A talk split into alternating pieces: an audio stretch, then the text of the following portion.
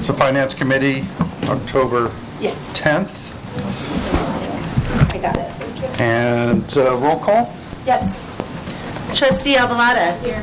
Trustee Banerjee. Here. Trustee She-Quinn. Here. Trustee DeVries. Here. Trustee Peterson. Here. We have a quorum.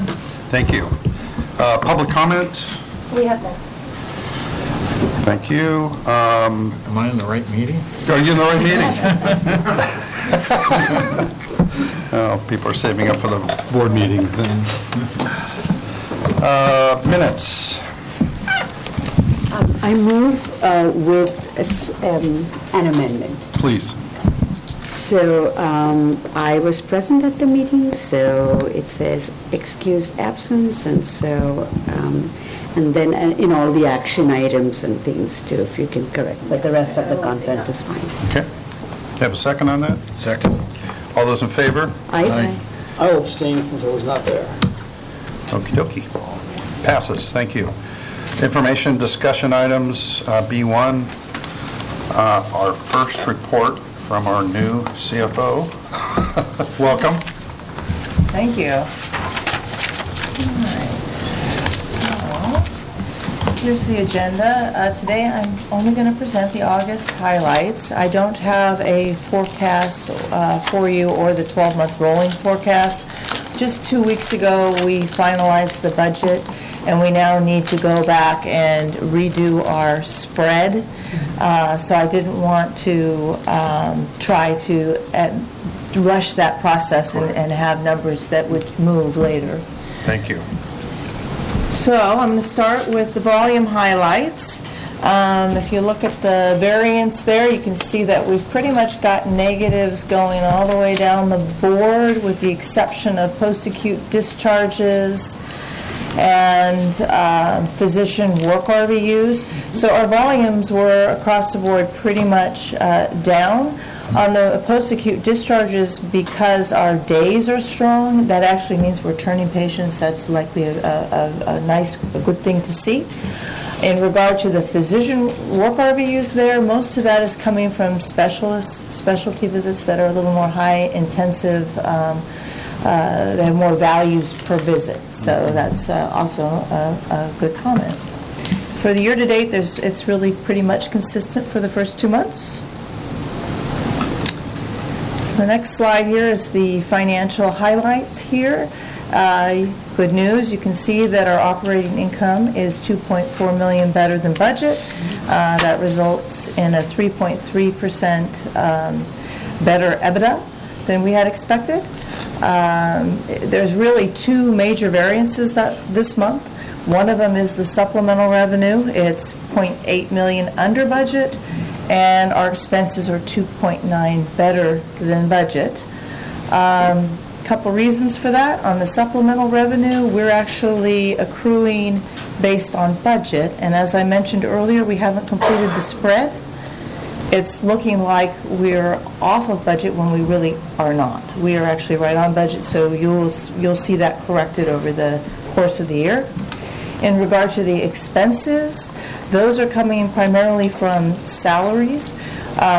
With Epic, we capitalize a lot of the employee salaries because they're being used to roll out this large capital project. And sometimes there's some, timing issues between, folks recording things.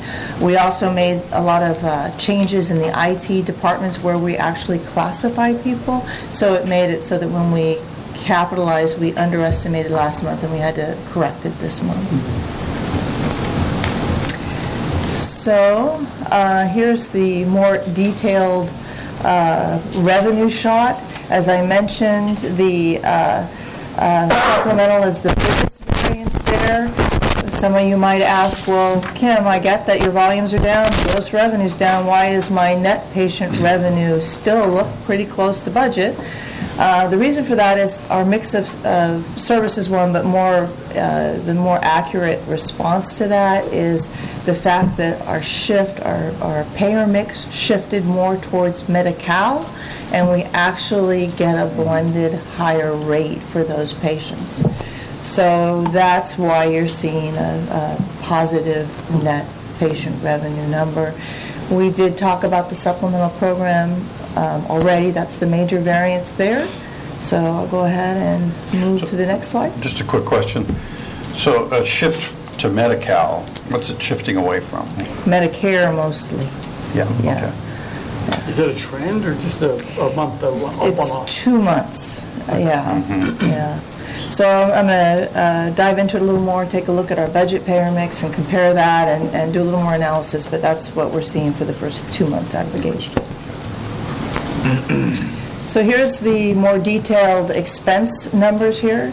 And again, the large variance is salaries and wages, and we've talked about that. Most of the others are pretty small. And here's some stats that we put here. I have no particular comments on these other than the fact that maybe at some point we can talk about what we show here. I want to make sure it's value to everyone. And I have some questions about the day's cash and the current ratio here, mm-hmm. but we can maybe take that off. I wanted to point out cash collections because they are down, particularly there in August. You can see the 42, 429, 263 there. That is lower than any number you see above it. Mm-hmm. And if you look across between all of our entities, they're lower in August. July, most of the decrease is in the AHS core. So we are definitely seeing a slowdown in cash collections. As you know, going live with Epic, we did transfer some of our receivables out to outside vendors. And the collection's been a little slow, so we are on top of it, and we are getting a communication with them to more, I guess I should say, concurrently understand what issues they're having, if they need additional information, or why this has slowed. So we're working directly with them. This is something we need to watch. Yeah, I think so. So the outside vendors, will we be bringing that collection work back in-house? Likely not, because we don't want our folks working in two different systems. I mean, Epic is a completely different world from all of our, we had several legacy systems. I see. And we really want them to learn Epic and work their role in it. There's lots of work cues in there, and there's lots of different things that different people do. We train them. We don't want them to go back to any old practice. We want them to stay working the way the new workflows have been set up. So at some point, we'll have to make a decision when we're done trying to collect this money, and I'm not in a place today to say when that day would be or how long it's going to take. But I know we need to get right on top of those vendors and make sure that our cash does not continue to. So theoretically, in a couple of years from now, all this should have washed through, and we won't be. I would say sooner. I was taking a very broad, let's say a year or something, whatever the time frame is. Definitely by a year, but usually just look at the AR days. It's usually rather, 90-day, 120-day sort of cycle, okay. But by year because of just the collectability element of it, I would say. This is a common practice for when you're switching AR systems or EHRs, where you will outsource the legacy AR so that you can start to focus on getting a really solid bill on your new process. So that's helpful because I think I understand it now. This is legacy billing, so it's this is retroactive, right? Okay. But it could go back months. Our cash collections are over a series of months of outstanding. And up to September 28th. What's that? Is it up to September 28th? Yes. That day, anything billed then back is going to go to the Southside Collections Agency. Up to, I think that's true. Yes, that's true. And we also started outsourcing it a while back because we needed our staff to get trained on Epic. Right. And so that's why I believe we're seeing this. Yeah, no, it was a gradual kind of tick down. And I think we identified, as Kim said, we're on top of it, but we did identify some hurdles in that process of working with at least one of the two vendors to get the AR. If I understand correctly, the contracts are on a on a percentage of collection sort of basis, mm-hmm. so they have the incentive to collect more so then right. There's a payment, but there may be some other sort of elements to the arrangement.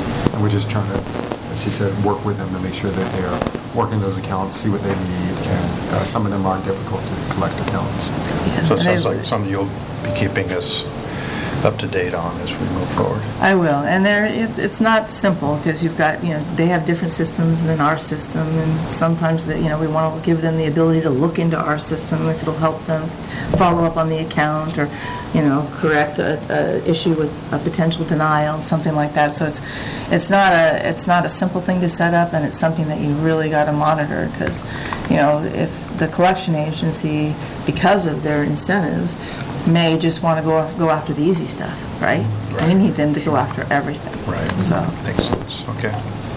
Thank you. You're welcome. So this next schedule here is our receivable account, our net receivable account. It lists out all these different supplemental programs. And you may or may not recall, but last month we had a slight payable, if you will, of $2 million. So this is quite a big shift. And there is a reason for that. We did two IGTs. One of them was for $21 million for EPP and QIP. Mm-hmm. The other one was for Prime for another $1 million. So that's the biggest chunk of it. Mm-hmm. And then there were several other just what we do every month where you have better information or you have one more month where you need to accrue additional funds for. And that occurred in probably 5 or 6 of these other items here. But the bulk of it is those two IGTs. And some good news on that, in October we did get funding. So that's really positive. Always is. Yes. Mm-hmm. Yes. And this picture, this is not as nice a picture as I would like to see. We are right up there against that line, and in some cases in the month we're, exceeding. So, and at the end of the month we have a slight negative balance. So we need to watch this closely too.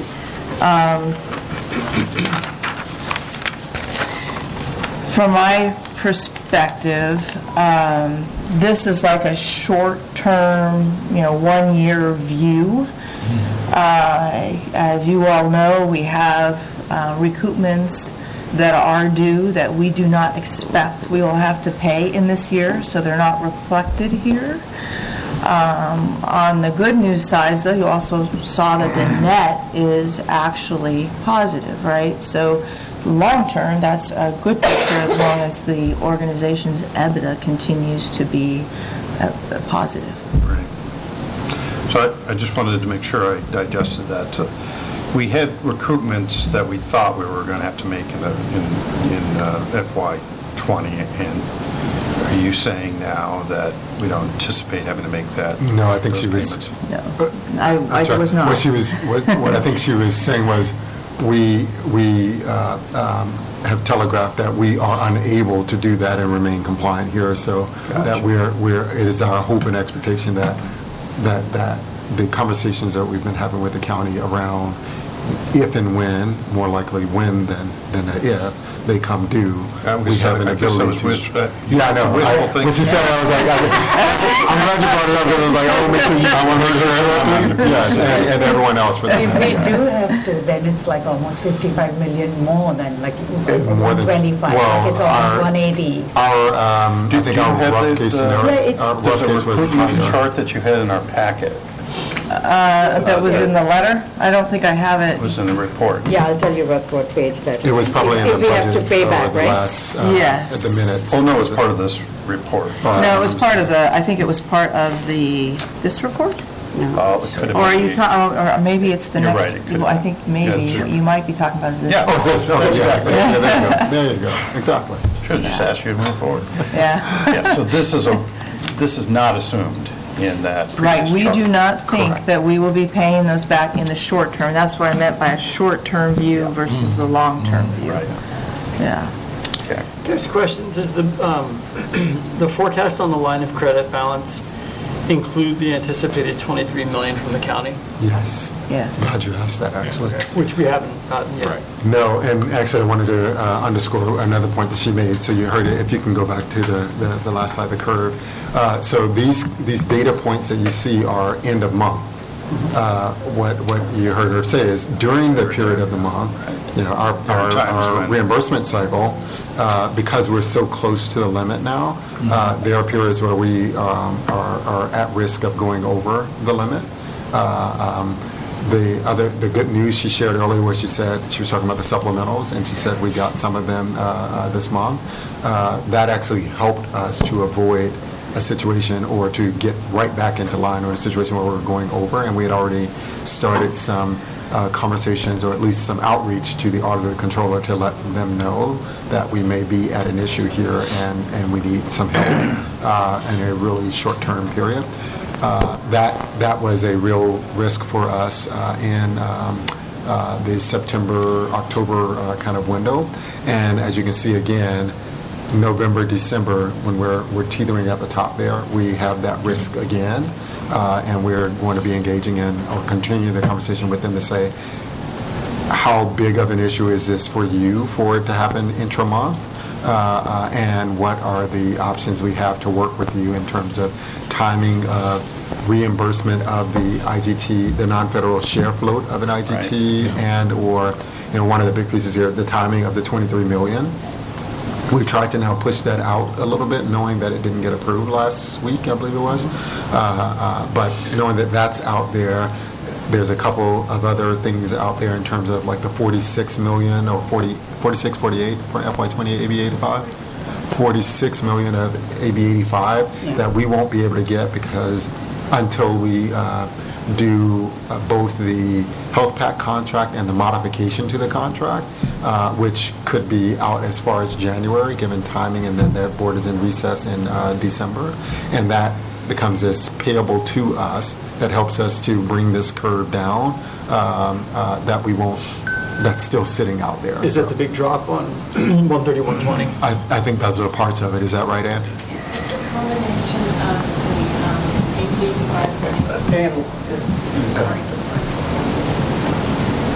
did get you on record.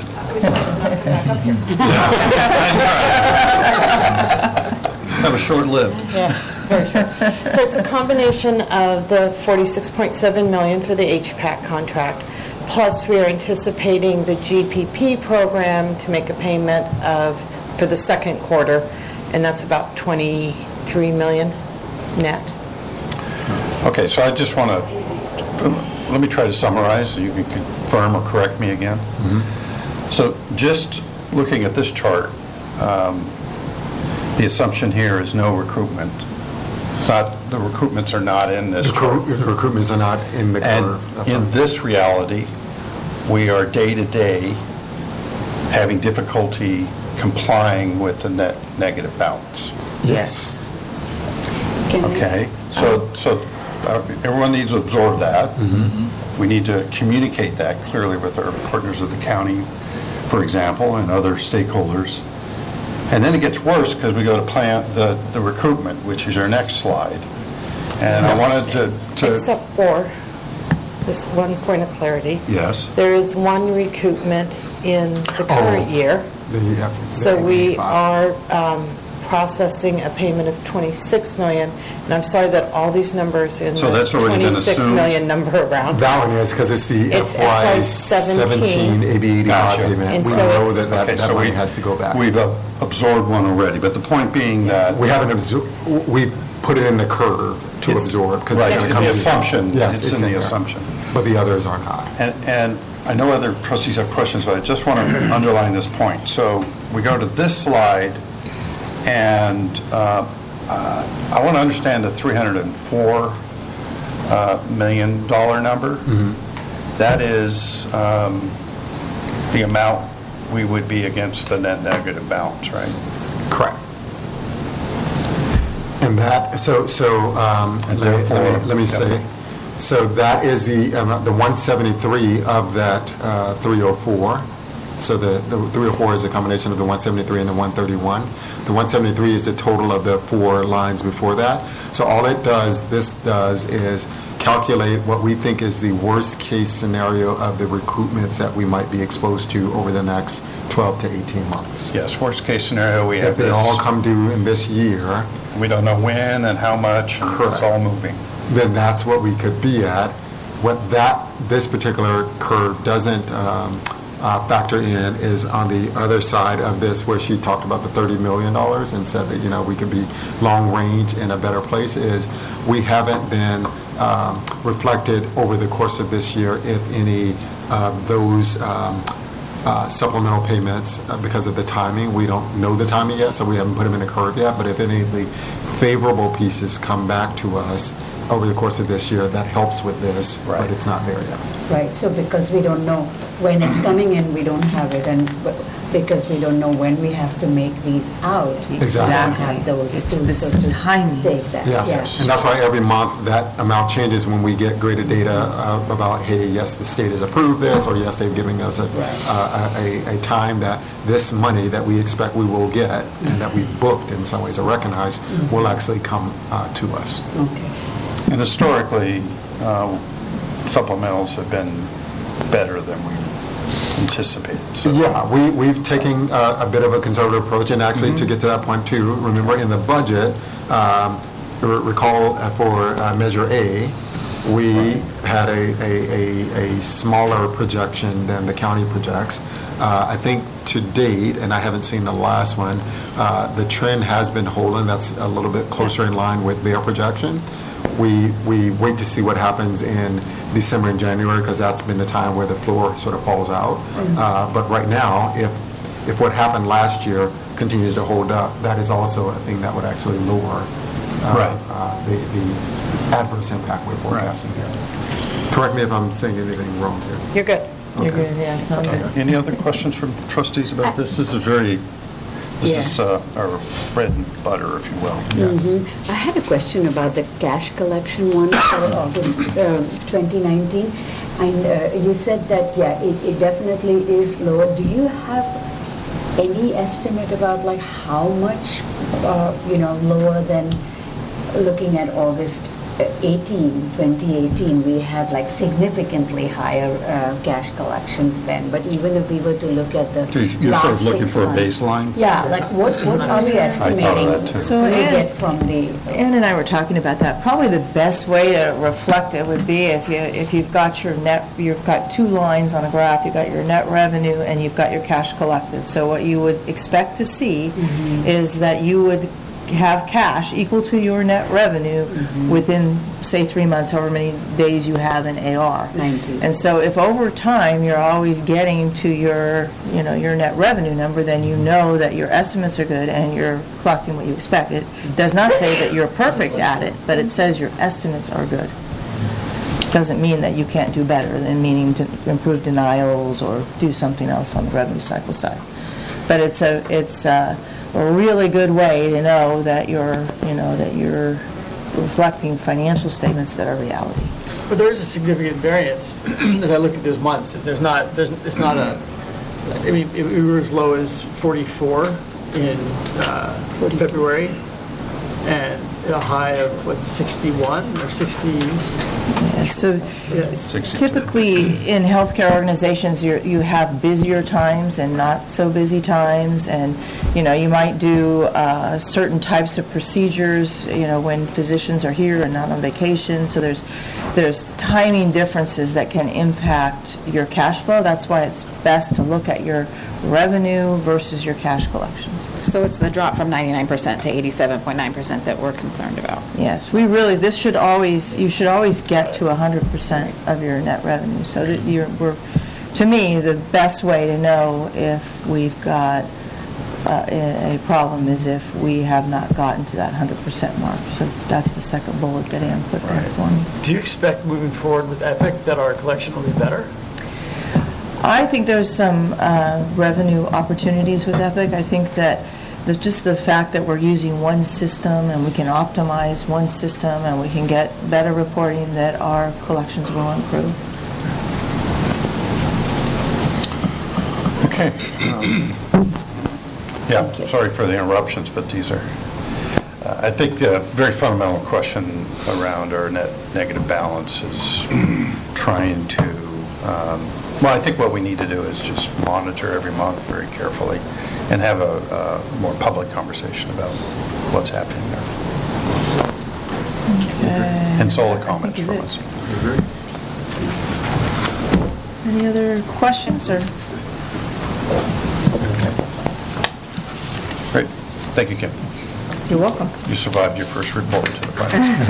Yeah. Yeah, right in the middle of week 3 here. Throw you right in. Just an epic go live and a crapload of audits. Yeah. Yes. Power outages, all sorts of power outages. You're probably Luis. Hello. Good afternoon. So I will, fighting a little bit of a cold here, so I will try to work through this here, but I sound so good now. I feel like Mark Amy right now. Yeah. Relax. I know I want to keep this. So a couple of things, some new things that I wanted to share with you all. So I'm working closely with Helen, who is phenomenal as always. But we've put together a slide for you all here just to kind of give you a graphical representation of how we're performing against some of those key initiatives and key goals that we've established and built into our budget. So this here, to kind of orient you to the graph as you've looked at it, on the left side, which is the red and blue, that is indicating on the top, clinic visits related to those additional visits that we had committed to as part of our maternal child health services, as well as optometry visits that we were looking at increasing based on some work that we're doing with the University of Berkeley.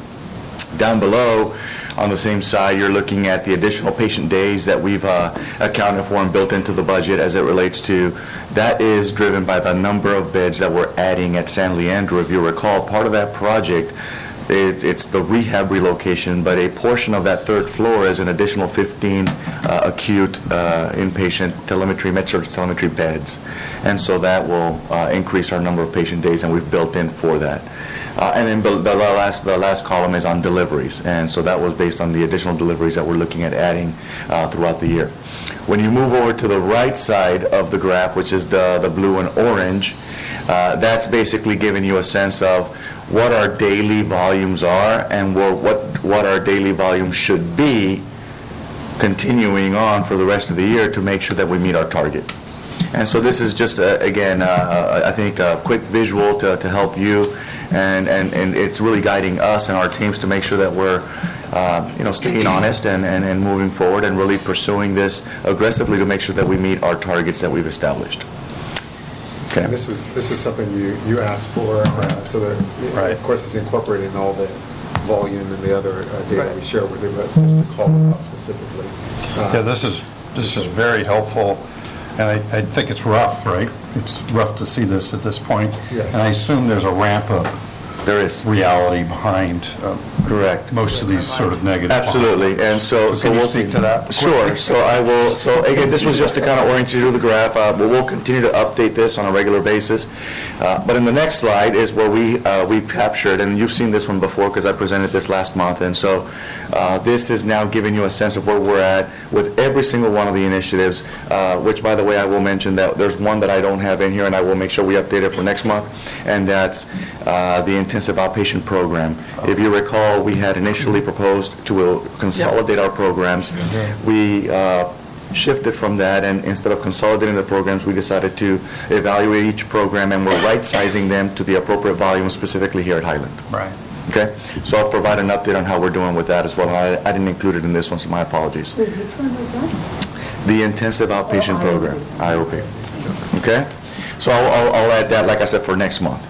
But in this one, I'm not going to go through every single one of them, but this here gives you a sense of where we're at and our strategy for each one of them. To the point that Trustee She-Quinn made, optometry, we had a ramp-up period, and as you can see, we've got some providers that we're bringing in, working closely with the University of Berkeley, and so they won't start till January. So when they come in January, that will then, we'll start seeing how we could ramp them up, bring in and incorporate you know, those visits into their templates to make sure that we can get back on target. As it relates to the primary care clinic visits, I know Dr. Bavaria and her team, Catherine Horner, are working closely with their providers, and I will even get into that a little bit further into the presentation. But essentially what we're looking at is how we're managing our templates right now, how we're looking at overscheduling in some areas to account for some of our no-show rate and things of that nature. So we're working through that. As it relates to the labor deliveries and the outpatient women's visits, where we have a meeting coming up here soon. We did have a ramp-up period for that, where we wanted to make sure that we continued those discussions and dialogue with UCSF. As you recall, that was the whole impetus for this whole process of they're oversubscribed, and we're looking at bringing some of those over here. So there's some branding and marketing and things of that nature. So we had a ramp-up period for that beginning October, but we want to make sure that we stay focused on this. And so what you will see in coming months is, on the issues list, as you see right now, there all of them say none at this time through August. But I can assure you that we will be bringing to your attention any concerns or any bumps that we have on the road that we want to make sure that we are working together to make sure we're moving these things forward. Right. Okay, and then the last thing I'll point out here is I do have a misstatement. That's the very last statement. I recall that we had, this is the one-time payment from the county for behavioral health services for $23 million. I recall it was on the agenda, and we had had some other conversations. Obviously, things have transpired since then, and so there's been some changes. So that's not correct. That's still a work in progress, and we'll hopefully get that finalized here at some point in the very near future. Yeah. Okay. So, if we see, I was just tying back to the anesthesia contract that the anesthesia contract?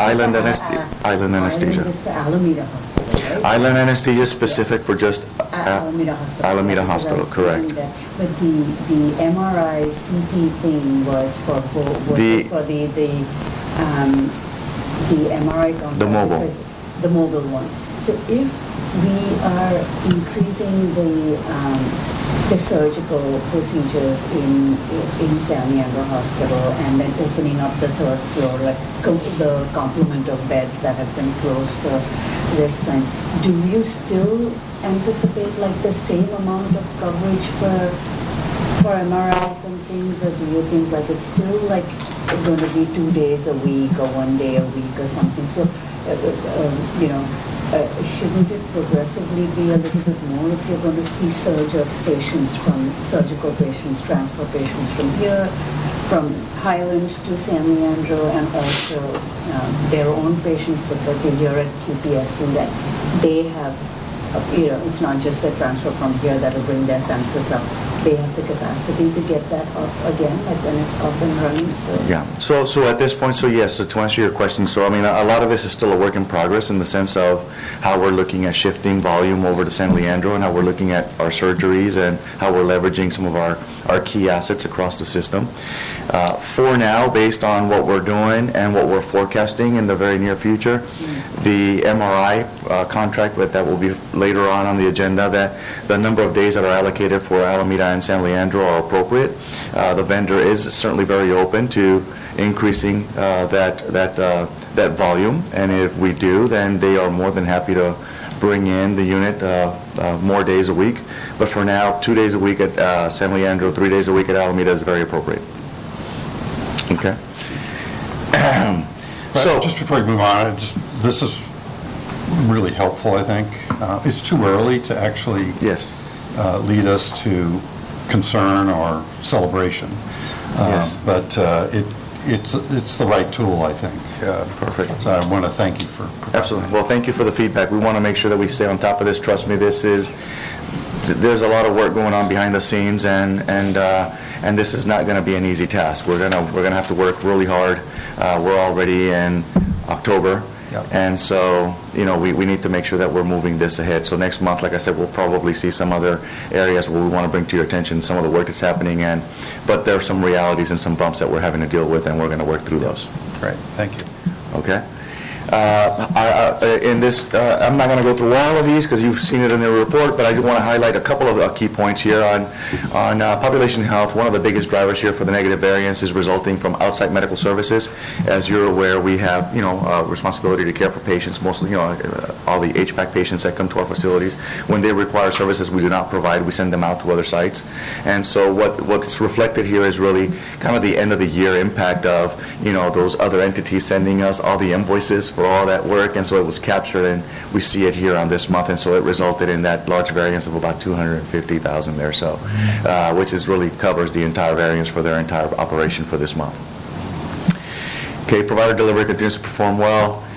Ambulatory, as I shared, as you saw in the previous slide, we're really focusing and honing down on this. Looking at Eastmont primary and specialty care, as you can see, is the largest contributor to these variances, and so we're doing a lot of work to focus on not only recruiting and bringing in providers, which we have one that started here in September, and we're actively recruiting for that second vacancy that we've had. We've had a few providers that have transitioned out. Yes, sir. Is that the deal? Is that a what? I mean, Eastmont's consistently been down. Is that it? Just missing providers? It has been. Yeah, Eastmont's been. We've been challenged with that, and we've had some difficulties in recruitment and trying to bring in providers, and so we've had a hard time in Eastmont, and that's the largest clinic we have, not only from a footprint perspective, but also from volume, and so having some physicians out due to various reasons, leaves of absence and things of that nature, plus those active recruitments that are going on, it's been an area of focus for us. Do we lose patients to the CHCMs? Tandir is not here. We've been looking at this overall, and Dr. Abilada could speak to this as well. Medi-Cal volume is down. Medi-Cal enrollment, I should say, is down and declining, and it seems to be somewhat consistent, at least when we look at it across the county and the state, actually. And so I don't think we haven't been able to conclude, actually, that we're losing any volume. We're, as a part of the sort of percentage of lives that we have, from at least our main payer, it looks to be about the same. The decline has been with us as it has been with others. Our decline hasn't been as much, so it actually looks like we're sort of on a relative basis retaining, but that variance is not that great. And of course there's ebb and flow that those aren't the same people, because there are people coming in, there are people going out, and there are people switching medical homes. So there could be some of that in the mix, but on balance, it looks like we are actually still, from a sort of percentage of the lives, just about where we were before, with a little bit of increase the last time we looked at it. So I don't think we have a definitive shift in any direction. It's interesting to hear from Dr. Bavaria, because I know when the ambulatory redesign was happening, at that time we felt that the primary care estimates and things would be easy to achieve. It's the specialty care where we'll be struggling to get our budgeted numbers, and now month after month we are seeing that on the specialty care we seem to be doing, we are closer to budget, but it's the primary care where the variance is higher, where we just can't meet our budgeted numbers. Mm-hmm. Isn't that... I think all the last 3-4 months it's been like... specialty, we are doing that, but not for the primary, and I wonder why. Yeah, I think that's fair. I can't remember her budget. Even looking at last year, primary care has actually been going up. They've outperformed year over year. It's specialty care where we've had some challenges, and so. But looking at it here, for these 2 months in, we're certainly overall. Yeah. But since we've moved into capitation and the primary care, isn't there the correlation between the visit volume and the revenue is no longer linear as it was? Correct. That's correct. Well, the specialty it still is. Yes, still fee for service. Absolutely.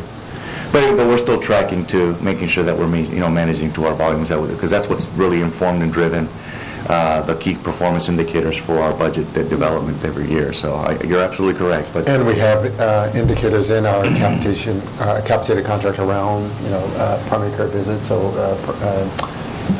per member per year visit. So I think the average we were trying to achieve is two or three. I think it's two.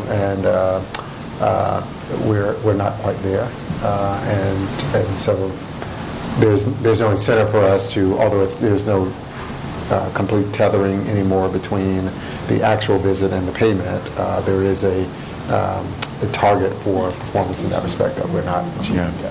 But I think I heard you say, to your point, I will certainly have a conversation with Dr. Bavaria. In the last team. 3 months, I think overall over the year, definitely that redesign did. But I will get with her and I will have her come and share some information with the committee to kind of give you an update on all the work that they're doing here. Mm-hmm. As I mentioned in this other slide, when we're looking at the financials, obviously with the lower volumes, they're managing expenses well. So in the grand scheme of things, I mean, that's one of the things I'm always looking at very closely with all the SBUs and all the leaders is that, if volumes are down, I want to make sure that at least you're flexing down appropriately so your expenses aren't up and your volumes are down, and then we have a really big problem. That's the math. Right? But again, as you can see here, they're actively working to overbook and group visits and walking visits, and so, they're doing some of those efforts, but I'll make sure that they're available to have some further discussion around this.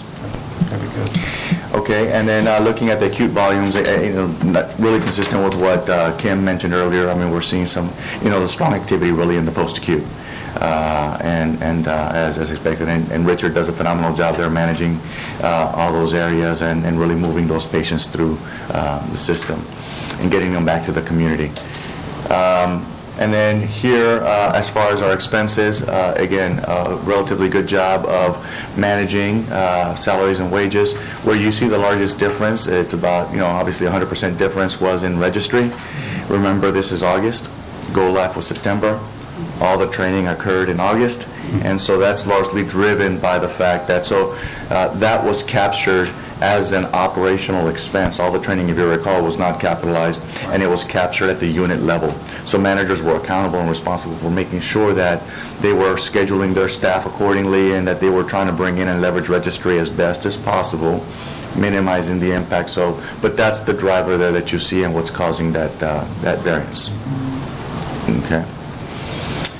And then behavioral health, we've been, we see here we've got patient days has been higher. Our average daily census has been back on target, back to 100% where we've been. We've continued to be very busy.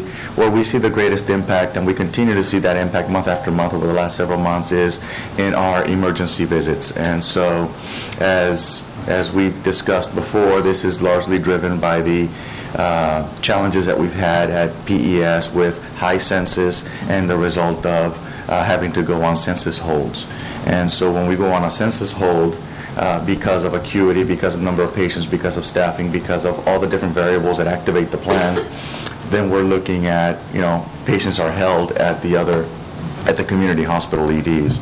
And so as a result, our patient visits in the ED are reflected low. Mm-hmm. So we're actively working through that, as you have heard me share in the past, due to many other issues that we've had at John George and some of the regulatory visits. There's been a tremendous amount of work in really revamping and transforming the care delivery model out there at John George. And so I've been spending a lot of time out there with the team, and we've been working on making sure that not only we address those issues that we presented as part of our plan of correction for those previous incidents, but we're also making sure that they're properly shored up to ensure that with this transition into Epic and some of the changes that occurred with that none of those issues kind of fall by the wayside. Mm-hmm. So there's been a lot of work out there, and as a result, we've had some issues with the census holds, a higher number than we would like to see. So we had leadership change in that area. We did. Without going in great detail, just wondering what the interim plan is. Good question. So the interim plan, so as you know, Karen Tribble, who was the CAO, transitioned. She's now with the county, Behavioral Health Care Services. And then the director of nursing also transitioned and took a position in Texas at Parkland Hospital. Okay. And so what we've done in the immediately after Karen transitioned, I stepped in to provide that administrative oversight of the facility. When we had our transition of our director of nursing, I then engaged Janet McInnes, who is our CAO of Acute Services and CNE, and she's been providing that immediate oversight. We've equally had strong support from quality, Dr. Tamdir Hussain, and his entire team have been really involved and instrumental in providing guidance, providing training, providing support, and also doing audits of making sure that all of the activities that we've committed to in our plan of corrections are being adhered to. And so we have a very strong contingent of support in that area.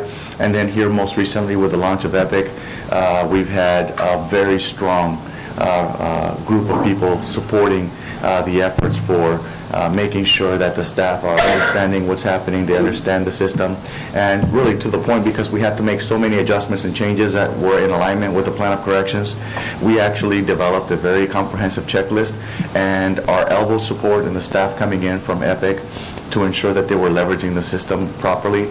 We took a different tactic and a different approach to, instead of going up to staff and saying, how are you doing? Is everything okay? Do you have any questions? To an approach which was more of a return demonstration to say, here's a checklist, here's the CC, the Columbia Suicide Scale screening assessment. Where do you find that? Mm-hmm. And they have to find it and demonstrate that they can show that. And if they can't, then we'll train them, and then we'll have them, okay, now you show me how you get to that, and then check. And so we're doing these competencies to make sure that they have a really good, thorough understanding of how they're accessing the data and how we're managing those aspects of the plan of corrections. Well, that was more detail than I expected, but helpful. A lot of work happening out there. We just want to give you it does sound a little overwhelming from a managerial perspective. I appreciate you jumping in. I was going to say, you didn't mention it's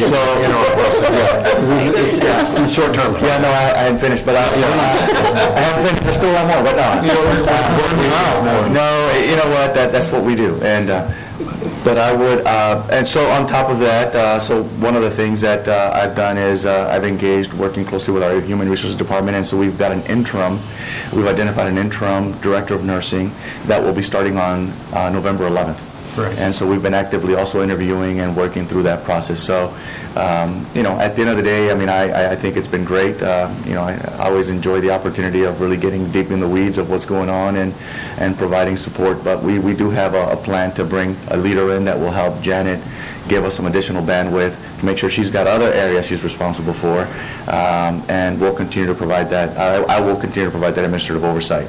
Long term, Del Vecchio, Dr. Jamaluddin, and myself, we've been looking at what our long-term strategy and what our long-term plan is, and what that framework and structure will look like. So that's still conversations that we're having, but for now, I'm taking over, obviously, the accountability and responsibility of that as part of my division, as well with the support of all those entities that I mentioned. Yeah, and I must come to Luis's defense, because we've been speaking in QPSC so much about John George, and the fact that just during the time of the departure of the administrative leader also coincided with the improvement plan. So Dr. Tonavene and Tanvi and Janet, and there's just been such a presence of all of these leaders that you have to kind of give that context, right? It's they've been there the entire September. I think this might be the first time this week I've physically seen Luis because he's been over at John George. Are you getting any kickback from the emergency? We don't get any kickback. We don't get any kickbacks. That's a good question from the audit committee. Any feedback, negative feedback from other hospitals in the system where their emergency rooms are having to hold? Yes. Yeah. It's been challenging, and so we've been trying to be very proactive in communicating, recognizing that oftentimes the greatest impact is on our own facilities. Mm-hmm. I will tell you, for example, this morning I was at John George, and we had 6 5150s waiting at San Leandro. They've only got 13 beds. Wow. So if I've got 6 5150s, half of their beds are being occupied by someone that needs to come over to John George. And so I've been working with the team to make sure that we're managing that very effectively, that we're not implementing census holds, inappropriately, and so, I've inserted myself to where I need to be notified, and I want to understand the rationale and all that stuff. So there's a lot of work happening in that area, and so, we want to be very sensitive to those EDs, but the largest impact really is in our own facilities. Sure. Do you have any sense of whether it's just a lack of beds in the system, or Yeah. I mean, I think we've always said that. I mean, you know, that our census is at 100%. You saw. Yeah. So I'm sorry. What about the piece of the 5150 being able to be at San Leandro and at Alameda? That's a new change, and of them being able to accept 5150 patients. They've always it was about policing and lifting 5150. You said that's a designation that the county has to be able to give to you, and that's often why if a 5150 patient goes to a community hospital, that they would still, unless they've gotten designation to lift it, they'd still have to come to John George and be seen by a psychiatrist to have that ability. Right. So exactly. So remember the recent approval or designation was for San Leandro and Alameda to be able to lift 5150 with the support of a psychiatrist. Yeah. Oh. What's happening is those patients need further intervention and need to come to John George. Yeah. Mm-hmm. So, because we are providing, and we have a psychiatrist that goes to those sites to do those consultations and visits, but they have to come back. So, do you have any sense on how much the criminal justice population is impacting this? I don't have a sense of that. I don't think that it's those specifically at the community EDs. I'm thinking John George. We've had quite a. I mean, it's been very busy. Our forensic unit, which is Unit B, it's been very busy, and we've had quite a few patients from Santa Rita.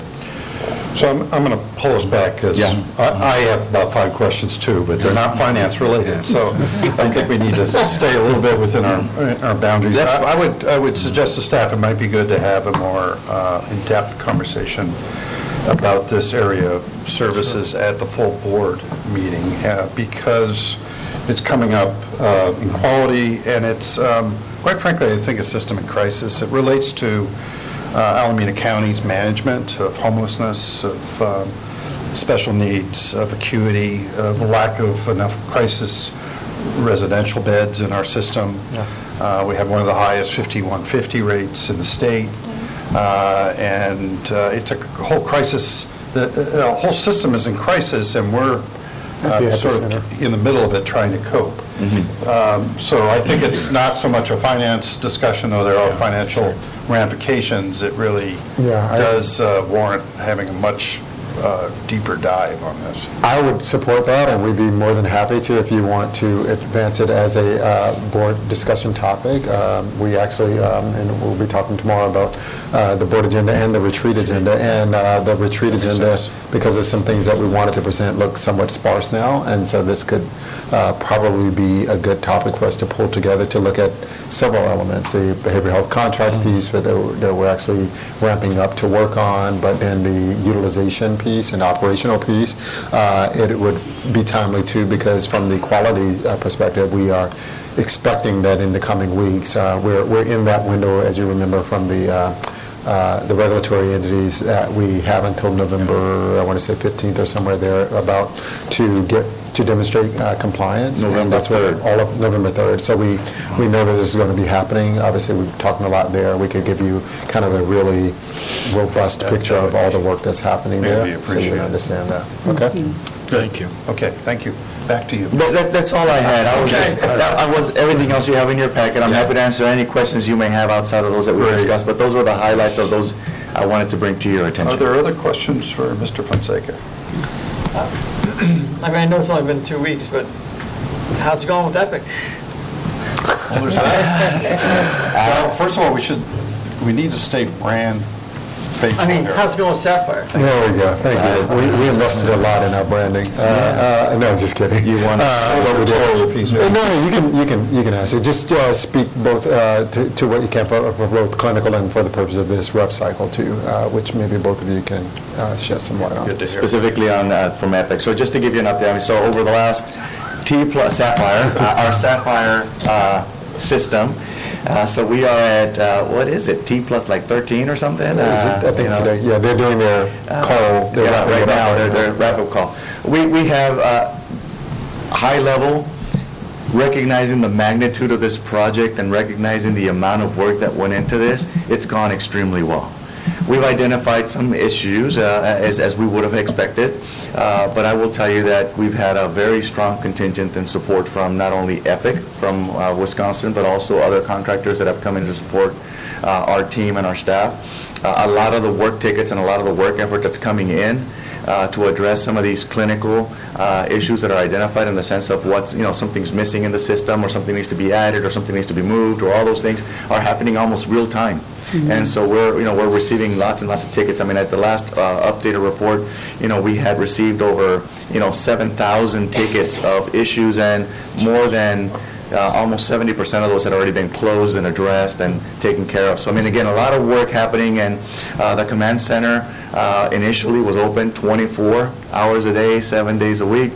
Many of us spent just as many hours, in our facilities and touring all the sites and visiting the sites and working and checking in on staff. And, the excitement is palpable. The staff is enjoying and really adapting to the system. They're getting better and better every single day. We're starting to see some efficiencies, and equally we're starting to see things that we just would have never seen until we have this robust structure in place. And so now we're like, what? You were doing what? And so now we're working through those and addressing them, and so making sure that people stay true to the system itself and not deviate back to some of those old workarounds and things like that. So it's really been adherence and following up.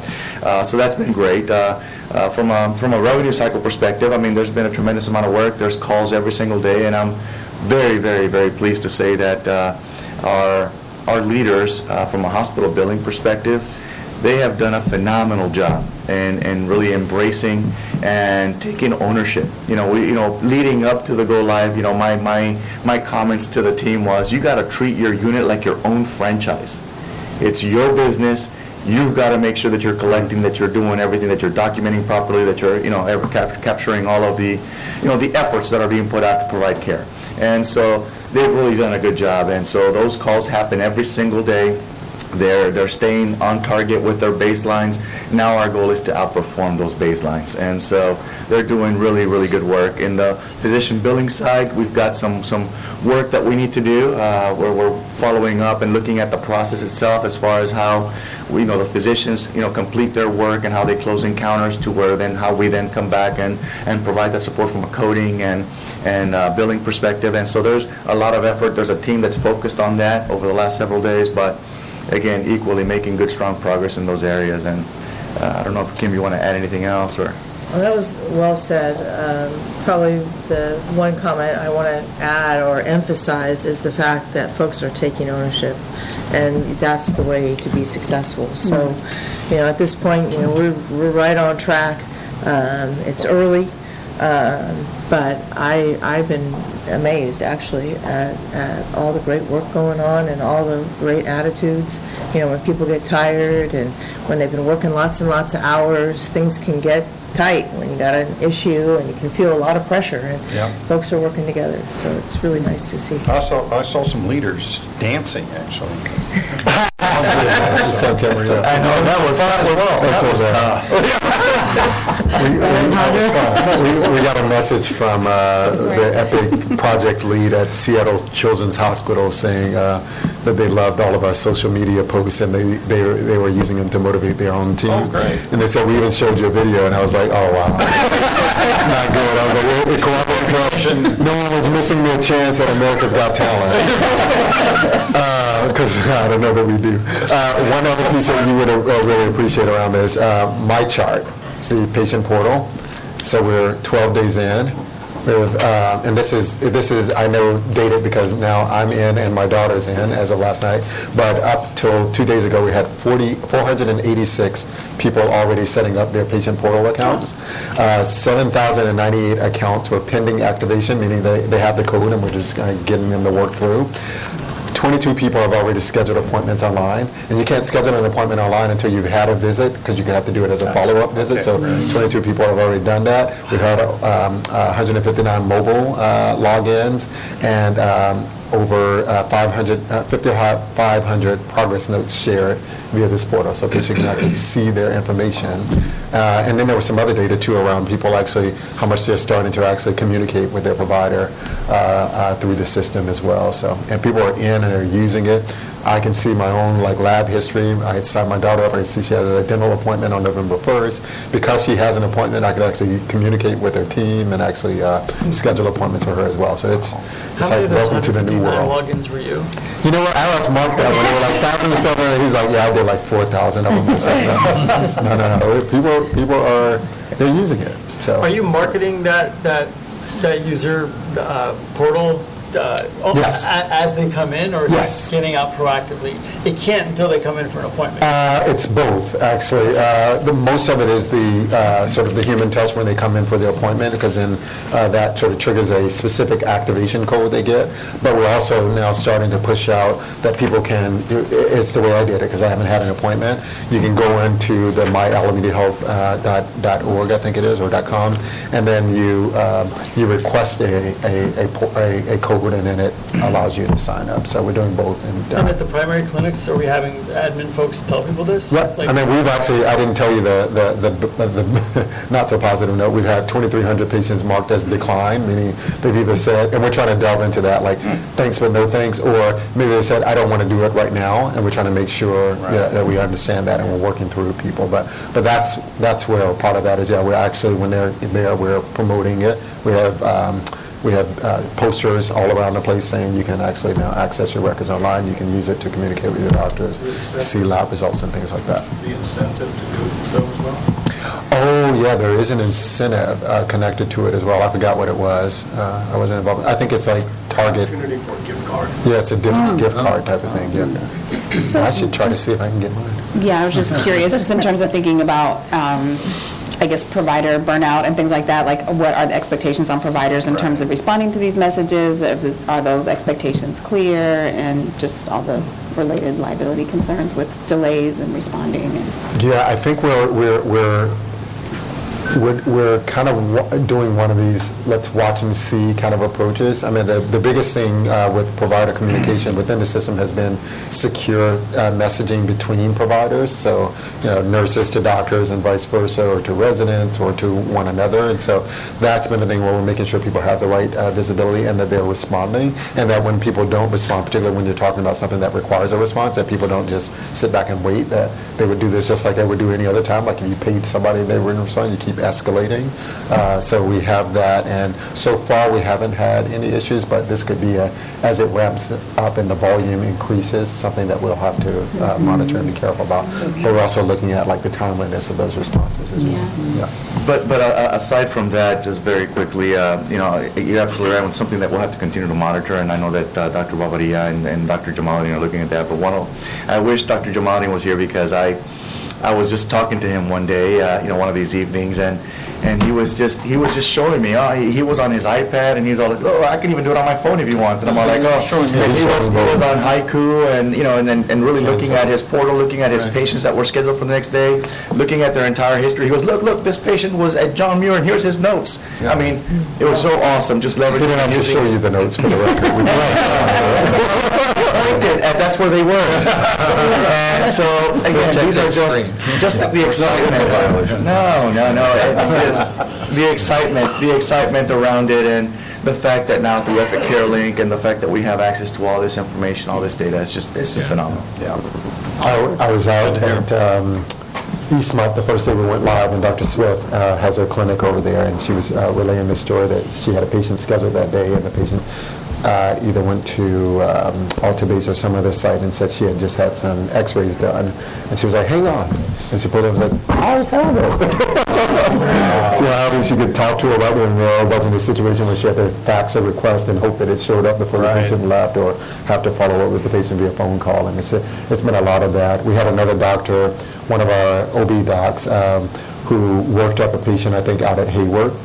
for a procedure she had to do here, and she was just like remarkable. Like, it worked. Like, she got here and it was there, and the patient's information was there. So there are a lot of those successful normal for folks. Yeah, and they're helping to get over the challenges that people are incurring. So one of the residents said to me, like, we know that we're making an investment now that will be pay dividends. Like, right. We still have to get over hurdles and fix things, but they see it. I said, I couldn't have said it better. That's it. We got to get through this so that we can get to those are the most compelling stories, the stories when we were considering the question of spending the millions and millions and millions of dollars that the system is costing us.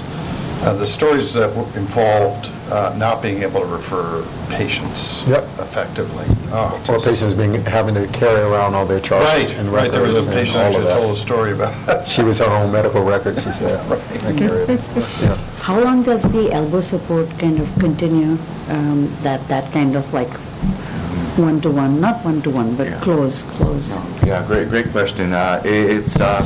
So that's something that we're monitoring very closely, and I know that in some areas we've already made some adjustments, and we're going to continue to make adjustments, but we're anticipating that we're going to continue to have some support for the, at least, the initial 4 to maybe 6 weeks of the process to make sure that everyone feels really adapting and comfortable to it. So, but again, some areas, you have, there's just variances, right? There's some variability. I mean, there's some early adopters and people that just get on it real quickly, and so we've been able to ramp down in some areas and shore up others, and so we're working through that, but for the next 4 to 6 weeks, we're going to continue to have some support. Okay, great. Thank you. Great. Well, I'm going to move us on to action items, discussion. These are contracts. C1 is great. Island and Anesthesia Associates.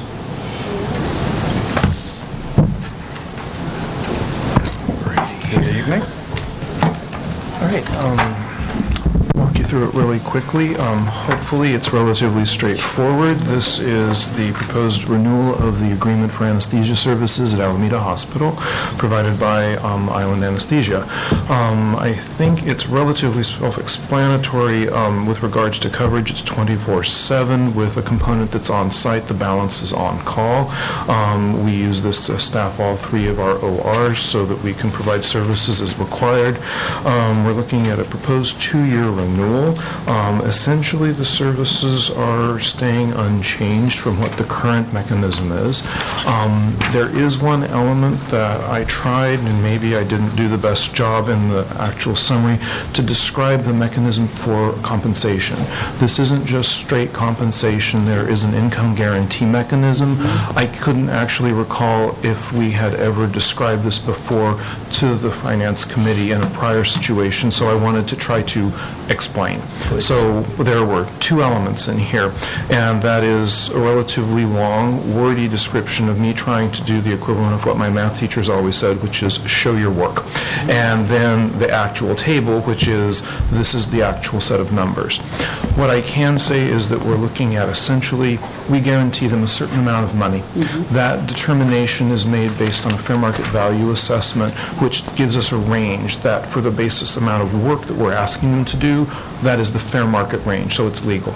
We then choose a value from that. That turns into the income guarantee through negotiations. That's $1.854 million in this case. So that's the total value they will get, no more, no less. They are, however, in this agreement, allowed to bill and retain their own pro fees. So whatever they can, they keep that. Then we pay them a stipend on a monthly basis that's the equivalent of a salary that, say, I or someone else as a standard employee would get. We then make sure in a reconciliation process at the end of the year that we look at this is how much you're supposed to have gotten, 1.854. This is how much we have paid you in those flat salaried installments, the stipends, and we take that away. And then we're like, okay, how much did you get in pro fees? So they actually have to give us, as part of the reconciliation process, the pro fees that they have accrued. We then do the reconciliation. If after all the stipends that we have paid them, plus the pro fees that they have themselves gotten, they have not quite reached the income guarantee, that balance is owed by us, and we pay it. If the flip side happens and their pro fee collections exceed what the expectations were, because our stipend is a flat amount that doesn't vary, then they could actually have to pay us. At the bottom line, though, at the end of the reconciliation process, they have exactly what we have guaranteed, the income guarantee. Is there any incentive for them to make their numbers or go beyond their numbers? Actually, I don't believe there is anything particular. I think that they probably want to have an intrinsic incentive to realize the monies right now, as opposed to waiting for the reconciliation process 12 months later, a bird in hand versus two in the bush kind of thing. So to the degree that cash is king, they would probably be driven fundamentally by that. But no, there's no particular mechanism that would incentivize them, if you will, to say, if you crank up your pro fee collections, there's some way to do that. We'd end up probably having to pay them in some format for that. But that's the answer at this point. Thanks. That is, actually, we were talking about this a little bit earlier today. Yeah. That is the challenge with contracts of this nature, which is why where we have been able to, we've been moving people away from this and doing either assignment of collections so that we can then have greater control over that, and or obviously trying to move away from as many contracted relationships as possible, to change that relationship. However, you explained it well in the contract. I'm glad I tried on that one. Thank you. What is the mechanism for reconciliation? How does that? What's that process look like? Okay. What will happen is that through the end of the contract year in question, we will take a look back at the 12 months of prior invoices. That will have the stipend that we paid them, and so we can calculate that on a spreadsheet. Essentially, we then critically have to reach out to them, the group Island in this case, and we're like, okay, we're doing reconciliation. Can you please provide us the pro fee collections for the time period in question? Now, one of the things that's actually germane here is there's lag time in the amount of time it takes from a bill dropping before you get whatever your collections are, and there's like a waterfall account. And so basically you start out with a big amount, and then over time, say after 6 months, you've gotten just about every last drop you can get.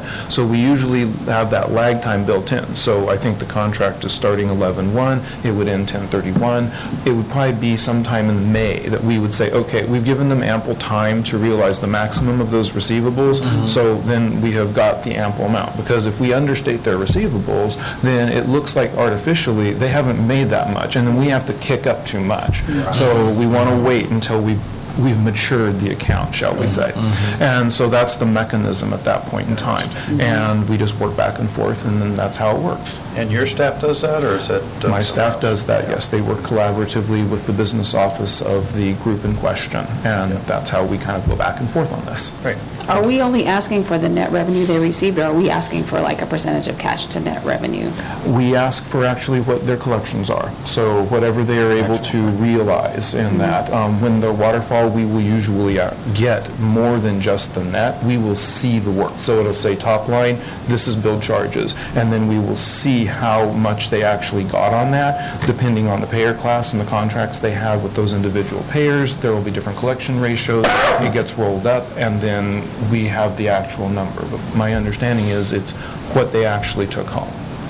But I think sort of to the point about their incentive, or whether it makes more sense for them to assign collection to us if our percentage is higher than what theirs are. I'm not talking about this particular contractor, but just in general with this sort of contract. If their percentage collections are low, then that's just cash that we're spending because they're not good at recouping. When another entity is actually responsible for paying that. That is absolutely true. We are very much aware of that. My understanding is at this point in time, we always have a preference, if you will, strategically to do assigned billing. My understanding has been, at least until Epic came along, for technical reasons I cannot quite understand, but the bottom line has been that in our community hospitals, such as Alameda Hospital, that they haven't been equipped as easily to do assigned billing. At least that's the message we've heard on occasion. They have to do certain things technically to enable it. And that has been complicating for the ability to say, let's shift.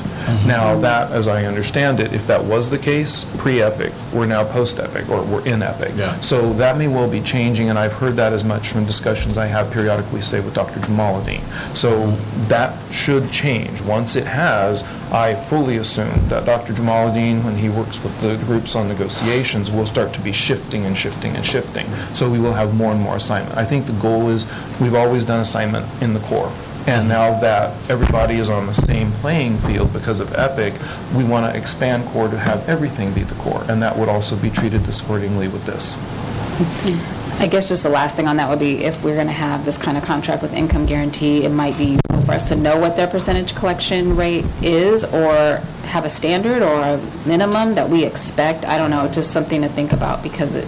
So it seems like it. Yeah, we can certainly look at, you know, if there are some wild swings in their collection practices or patterns year over year. What we can do about it intra-contract may be somewhat limited to versus what we can do, you know, with respect to a renewal and or an alternative path, if we thought that that made sense. Right, so you can do it at selection, and then you can do it at renewal. Yeah, because the other thing that impacts their collections, obviously, is the payer mix, and that's the reason why we end up with these type of arrangements, because as we have been creating more systemness and actually shifting patients across our system in this context, when they came into the system, they may have had a more, let's say, financially favorable payer mix, and more commercial, more Medicare, and as we're getting more Medi-Cal and or health pack, because we have an obligation to care for those patients and we want them to provide the services. Whatever rates they have with Medi-Cal may be different than rates that we would have on a professional services side, and then the health pack contract piece becomes something that we just have an obligation to do, and we don't sort of say, well, you take care of all these patients and then we'll bring in somebody else to do this particular volume.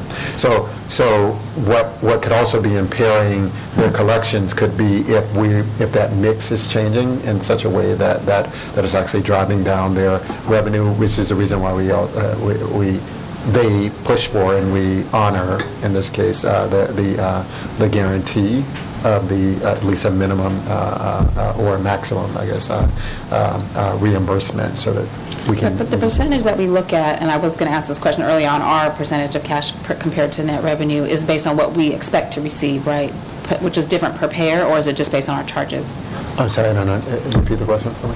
So if we're looking at the percentage of what we collected compared to the net revenue, is that based on what we expect to receive from that particular payer? So it might be different for different payers, or is it just based on a flat charge across all payers? I think in this case, and Ira, correct me if I'm misstating this, in this case, it's not anything we've collected. We're looking at what we paid them as the flat payment, and sort of what that looks like relative to the maximum, and then taking what they actually collected and figure out where we fell on it, and that's right. What you're saying. This is an all-payer message for code gray, correct building, yeah. ER lobby, triage, cube 7.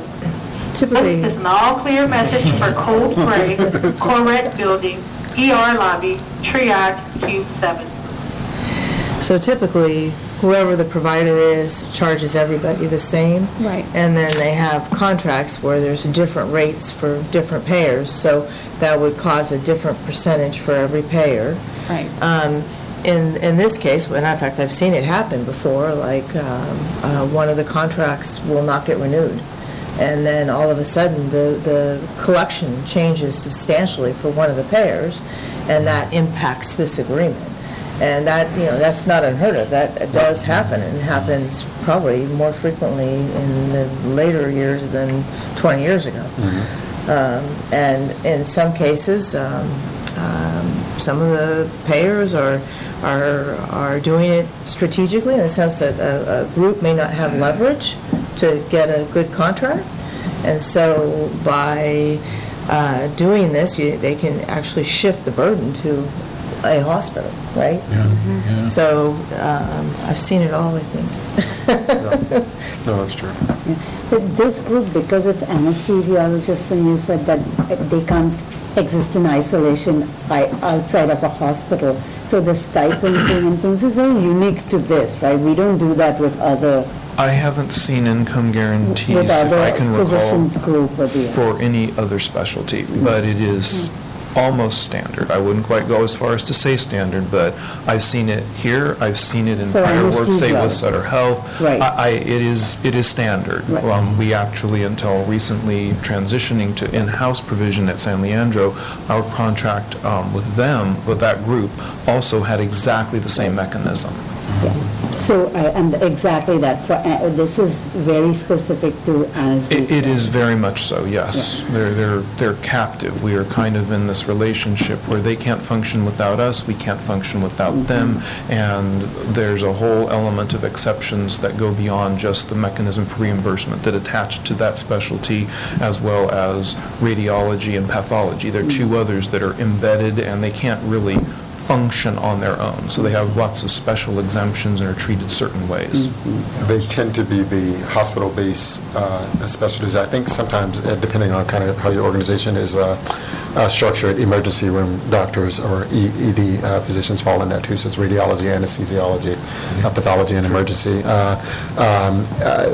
They tend to also, if you're in a private context, be the groups who, depending on kind of how they are organized and constituted, could fall into these situations where either a payer has decided to not discontinue a contract with them, or they've decided to discontinue a contract with a payer because then they can charge market rates, and this is where surprise medical billing comes from. With you end up in a hospital, that hospital is exclusively contracted with some anesthesiologist group. You go to have your surgery, your plan is in network with the hospital and with the surgeon, but not the anesthesiologist, and then you get some bill, and they're like, that's not my problem, that's yours. And so we try, because of the way that we're structured, and that it's a little less in California, but not exclusive because of ERISA laws and a lot of how the plans are set up, we try to avoid that as much as possible for our patients. Another way to look at it, too, is the fact that they're working in our facilities. They're not actually out in the community driving their own business. Yeah. Right. They're really so much more closely aligned with us that, you know, these types of agreements, as you pointed out, are pretty typical. Mutual. Okay. Other questions? I've known this conversation about anesthesiologists kind of put me to sleep. Oh, no. That was predictable. From our board chair. Is that a motion? Yeah, I'm comfortable. Second, someone? Second. Thank you, Ross. All those in favor? Aye. Thank you. Our next contract, C2, is Mission Linen Supply. Yes, so this, I can cover both of these here, the next two real quick, but this is, if you recall, back in November, you may or may not recall, but back in November of 2018, we completed a retrospective review of the current provider for services. At that time, we identified that it was time for us to go ahead and put a bid together and go out to the open market to make sure that we can reevaluate our program. We did so. We completed that process. We went through a very robust RFP. We sent out the RFP to about 14 different vendors. Only 3 responded. We went through, leveraged those 3, and through a comprehensive and multidisciplinary group of providers and staff, we went through this exercise of grading, the performance and the benefits of transitioning to this, to a different provider. And so the selection was made to proceed and move forward with Mission Linen. As you can see, and what I would highlight is that over a 3-year contract, there is a $3 million savings that is anticipated and expected here. So when we look at that here, it speaks to the opportunities that we have and the work that they will continue to do and the ownership that they're taking to ensure that there's proper utilization of linen across the facility, that there is no waste, and that we're able to achieve those targets and those savings. So. And I don't know who the incumbent was, but these are a family-owned East Bay company, right? Mission Linen. Mission Linen. I looked them up. So that's what I wanted. Union City. Yeah, so that was really good to see. Union City, and the distribution center is located in Newark. Newark. Mr. Valle's district. Point that out.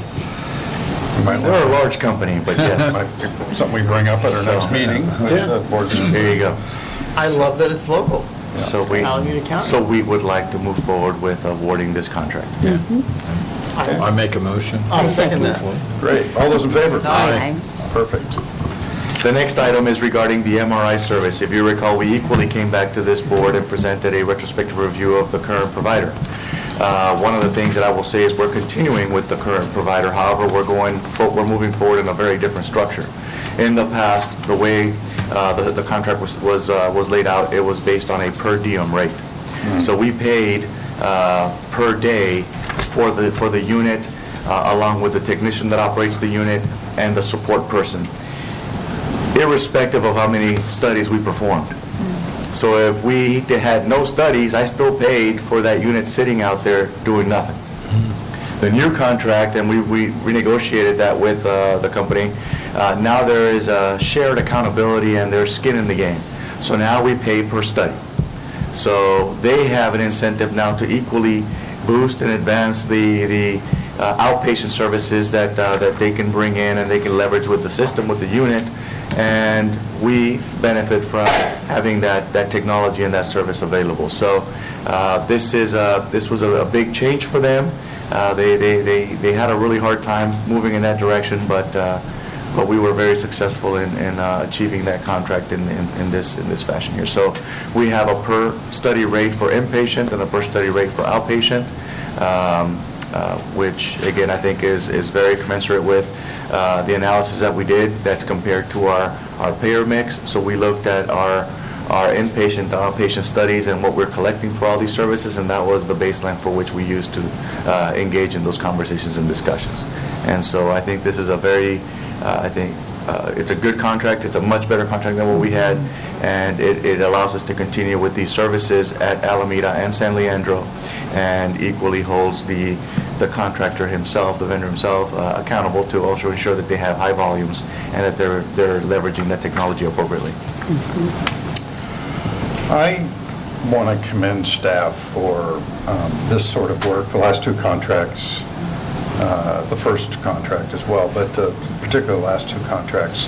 And I recall during the summer we had a moment where we were trying to figure out what to do with the contract with the sheriff's department. Mm-hmm. Staff was willing and able to get a reconsideration of the terms related to that.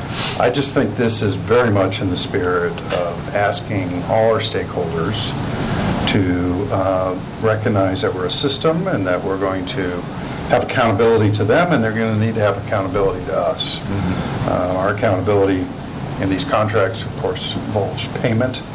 Their accountability to us means performance, and I just think this is real progress. Mm-hmm. We have a lot of legacy in this system that we're running here, where we weren't looking at it that way. So I just want to commend staff. Mm-hmm. Thank you.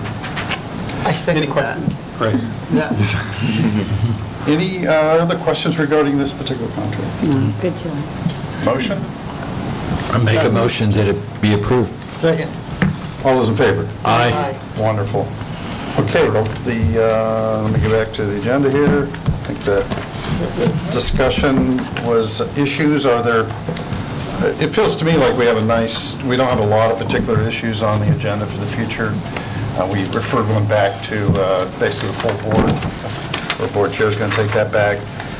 There is the process that, as I understand, has been completed today of finishing the contract. Mm-hmm. For the outside consulting firm to come in and work with our staff. Mm-hmm. around looking at our numbers and our finances and potentially doing some more work in the future with us. And I don't know where we're going to end up in process, but it seems like this committee probably is a good place for them to come back and do some reporting. Sure. Yeah. Sure. And then maybe the full board too, if we determine that. Mm-hmm. But here's the question. Are there other issues, other processes? On that issue, I just want to, in case any of you don't know, the reason that the county board of supervisors pulled the $23 million off of the agenda last week was Supervisor Carson's desire to see where that information is with that consultant, and the other one. This is the board generated one, but you're talking about the MGO one that's done by the auditor controller. No, No, my understanding is that he wanted the information based on the work that we're part of. Oh, I'm sorry. I thought it was MGL. And my fault. And unless I'm confused, and I haven't had a chance to have a detailed conversation with him, it's, you know, I don't know how quickly we can get that information. So do I have that wrong? Okay, I have that wrong. Okay. Is that the MGO one? Okay, well, that's good. That makes sense. Yeah. Okay, that's solved that quickly. Thank you. Thank you so much. Yeah, because I've been waiting for a real long time. Well, a real long time. But, right. Well, that's my concern. So, okay, great. No, that's great. No, that's great. But it is some correlation to the point, though. Right, but I think we need that NGO information to be shared with our contractor as well. So I really want to make sure we're creating that synergy. And I do think this is the right committee for it. As we saw from our net negative balance projections, you know, this is an ongoing conversation. It's just because we did some good dancing in, you know, July and August doesn't mean we're anywhere near out of the woods yet. And And just so the committee's aware, we are cooperating and actually giving data and have done interviews with MGO as requested. There is a significant additional data lift that they have. They asked for a while back. We've given them some of that. There's still a lot more left on it. Kim is trying to prioritize this and actually getting them to kind of self-manage the amount of information they've asked us for in order to be able to meet that request in a more timely basis. We said all along that we were concerned about the concurrent nature of all these different audits. Right. We have our own routine audit. We actually have been solicited information from the civil grand jury that we've been responsive to. We did the Toyon stuff. We have now this going on and that, and I'm sure I'm missing something else. And it's the same sort of people involved in all this stuff. And as much as we can, we're trying to kind of leverage the same data for everyone. The scope is kind of consistent, but this tethering of now the $23 million to the MGO, I can't tell at this point how long that's going to take for them to complete their work, because it's sort of iterative. Like, they get more data, then they want to talk to more people, get more clarifications, and so I don't know when it's going to be done, and it's a bit concerning, as you see, because we're weathering, you know, these big periods between big IGTs where we are right at the limit. Right. So now this stuff is sort of bumping up against one another too. We will do our best. We'll continue to do that, but we want to socialize and make sure you know that that tethering, which happened last week, also presents a challenge for us now as it relates to managing the finances as well. The other issue I wanted to bring up is our capital expenditures and the capital revenue that is expected and overdue from the county, and the progress, if any, is being made with the GSA on that. I think it should be an item on this agenda, and I think I've told the board president that it needs to be an item for our next joint meeting. Thank you. Because that item was really poorly reported on at our last meeting, and we just need to know where that's going. I think it's up to about 14 million, right? The $7 million from last year and the $7 million now in this fiscal year, is that correct? So it's two different things, yeah. So those are the dollars related to the strategic reserve, and it would be $7 just now. The other $7 doesn't trigger until the end of the year, going into next year. But that's one bucket. The thing that you're talking about that's really more germane to that is the capital cost reimbursement dollars. So this is it. So last year was $4 million. This year we expect it'll be roughly around $8 million when it actually comes in. Part of the conditions for tied to this $7 million and that whole arrangement that you both agreed to was that we'd have a process for identifying how we put forward capital needs for county-owned buildings that we operate, and we're struggling to get to the end of that. In the meantime, actually, and we were going to run this through QPSC, but this committee should see it too, we've had facility assessments because we're getting ready for our Joint Commission survey. We're in that window, and we've had some really problematic quasi, maybe even not quasi, emergent facility-based needs that we have at John George and at Fairmont that we believe actually could also go through this process, and we just need to understand what that process is to get consideration for how to then be able to deploy these dollars to make some Yeah, Fairmont, John George, and Highland here in the K building for our operating suites. So I wonder. We are. That was a question. Could you repeat that, please? So I didn't know we were in the Joint Commission window for. We are for our triennial. For triennial, yeah. We're getting into the thick of it. So it certainly feels like there's some major urgency here with this matter. I wonder if we should refer. Well, you're putting an agenda together for the board. I wonder if we should get a more thorough report there because of the urgency. Meeting next week or 2 weeks? Yeah. I don't want to kill the staff. I mean, can you do that? We have a lot of the information. What we'd be doing is basically giving you a sense of the where we are, and that's what I'm talking about. Actually, I think it's probably a useful topic for us to spend the time doing. So now we have two. We were worried about the retreat agenda actually, but I think now we have two good topics that are good for the board. Yeah, I will just share just again just to make sure. So I mean, we've been pushing this issue for some time, and there's been very little in return. But most recently, I did have a meeting with the director of GSA where we were resurfacing this issue. And one of the things that they've been focusing on is they themselves are conducting a facilities condition assessment of all county-owned properties, and so they shared with me a very, very, very high level. It was like a stratosphere level.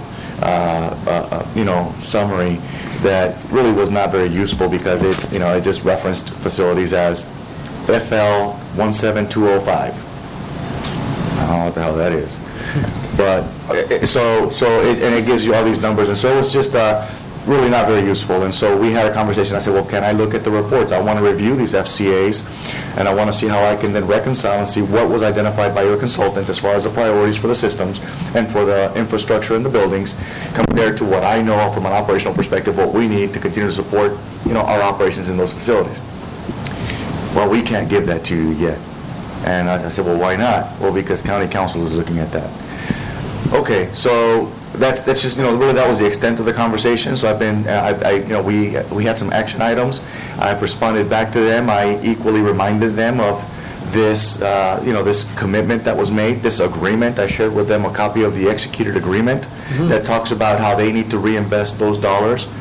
The plan is for the county to reinvest those dollars into the county-owned facilities, specifically that AHS operates, and because he kind of seemed to not recall that, and so I shared that signed agreement with him, and so trying to continue that dialogue, but it really is very, very challenging stuff.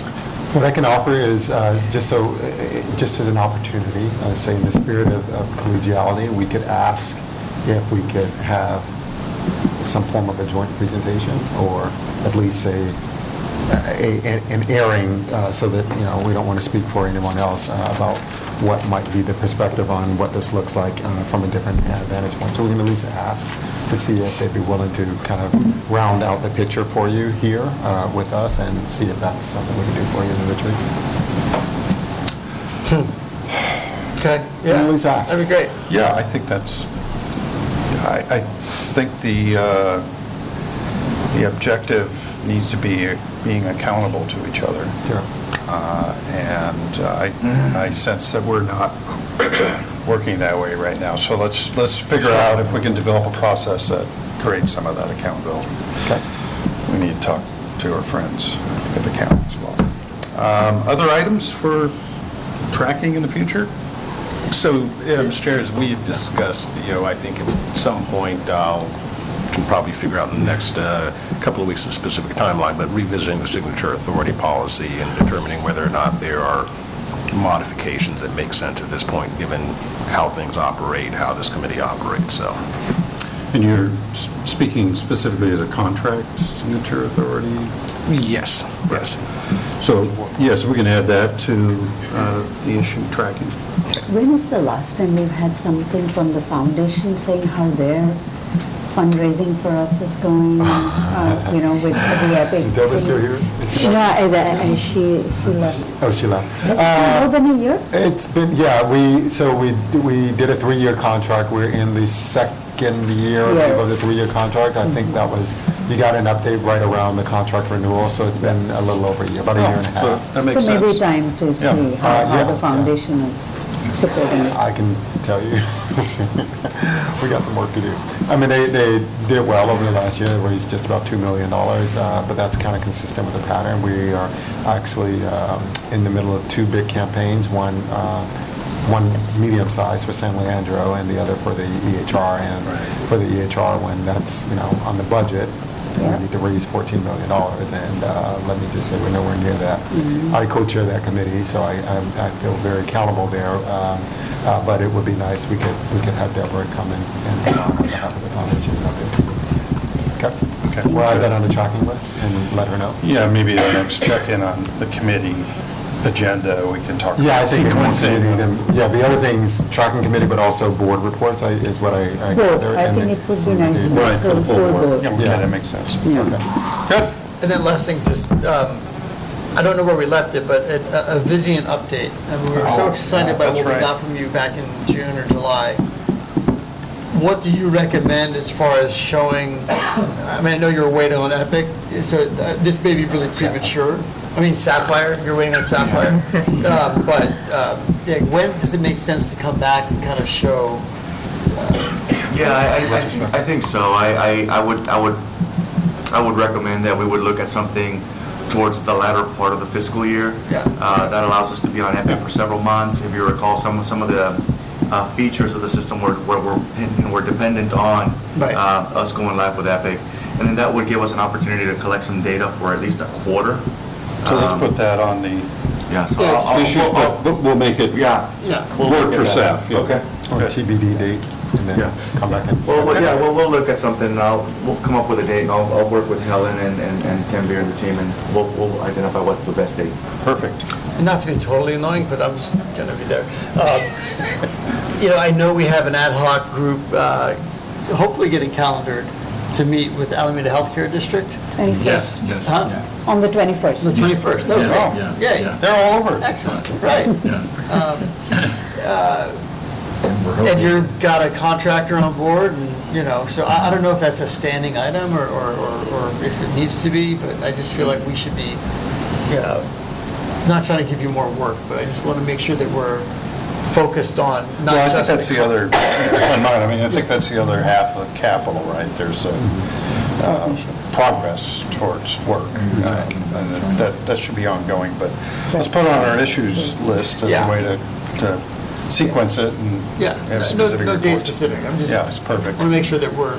But you mean specifically in this context, because I know the ad hoc group is looking at sort of broader context. In this case, you're talking about the project itself. Correct. In this committee, you talk about the project. The ad hoc, maybe updating the board on the broader sort of collaborative effort around this. I expect the ad hoc to do that. I'm just thinking on this project, like, I don't know when construction begins, but if you're going to kind of give us some progress benchmarks and some progress reports, I think that might be a lot. I'd like to know how our construction's going. And it can be quick. Sure. I can do that. Okay, cool. That's why I just wanted to be known that we're paying attention. Yeah, we are paying a lot. That you are. Okay. Any other comments from trustees other than our chair? No, I'm just kidding. all worthwhile. Oh my God, 15 minutes. I think we're there. Yeah. Wow. 15 minutes. Wow. We're done. Well done. Thank you.